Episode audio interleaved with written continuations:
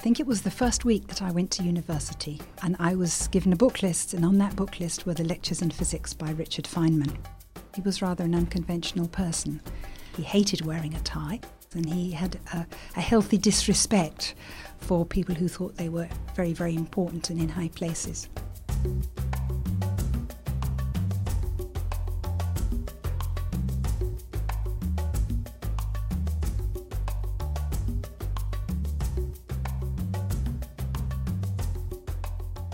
My name is Liz Parvin, and I'm a senior lecturer here at the Open University. Uh, I'm a physicist, of course, and uh, my main area of physics is now medical physics. Richard Feynman has been described as one of the 10 most famous physicists of all time. Perhaps best known for his Feynman diagrams in quantum electrodynamics, and he won a Nobel Prize for physics. I think the reason I would say he was an unlikely leader is mostly because he was rather an unconventional person.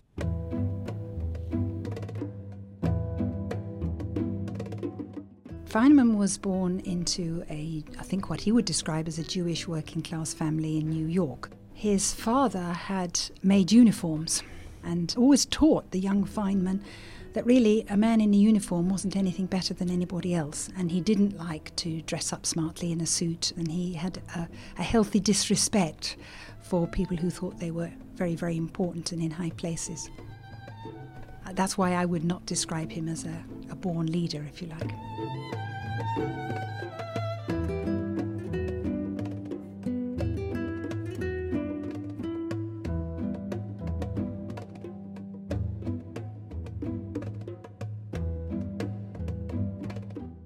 He played the bongo drums rather well and didn't worry about what other people thought. When he won the Nobel Prize, he kind of said, Well, so what? I have done the work, I've done the discovery, other people are using it. That to me is the prize, not the Nobel Prize. Feynman was never really interested in being a famous person and in having power.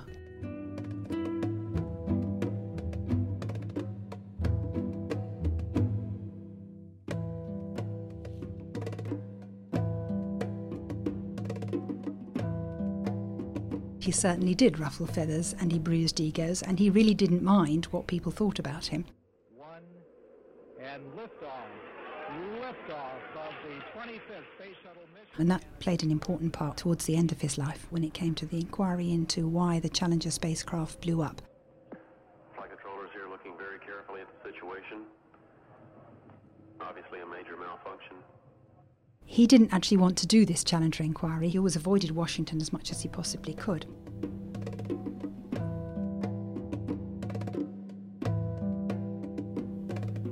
And eventually, he, he went and asked his wife. He said, Look, anybody could do it. They can get somebody else. And what she said was this She said, No.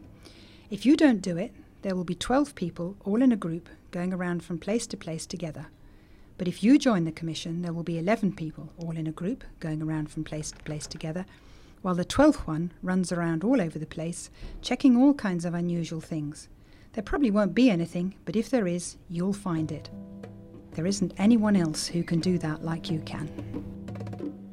Feynman was, I think, the only person on that commission who was completely independent, someone with uh, extremely high integrity, and also a refusal just to toe the line and to do what the chair of the commission wanted him to do. And it was he who actually exposed uh, the problem, which was the O ring seals on the booster rockets, which were not working properly that morning because it was too cold.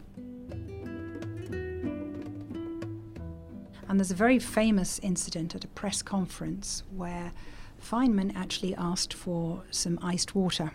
And he put the piece of the O ring in the iced water. And then, after a few minutes, produced it and said, Look, this is what happens. The O ring remains compressed, it's deformed. And this is what happened because it was a cold day. And that really was the key moment, I think, in the Challenger inquiry.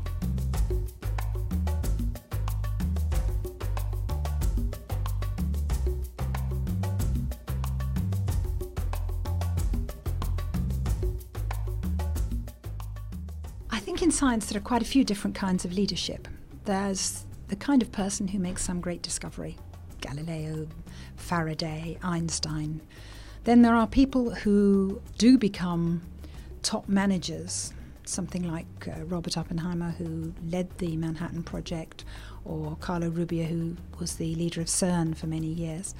Uh, those are perhaps leaders in the more conventional sense. And then there are the people who uh, leave a legacy for other people, and I think you would call them leaders as well, and Feynman definitely fits into that category. Richard Feynman's been one of my uh, heroes for a long time.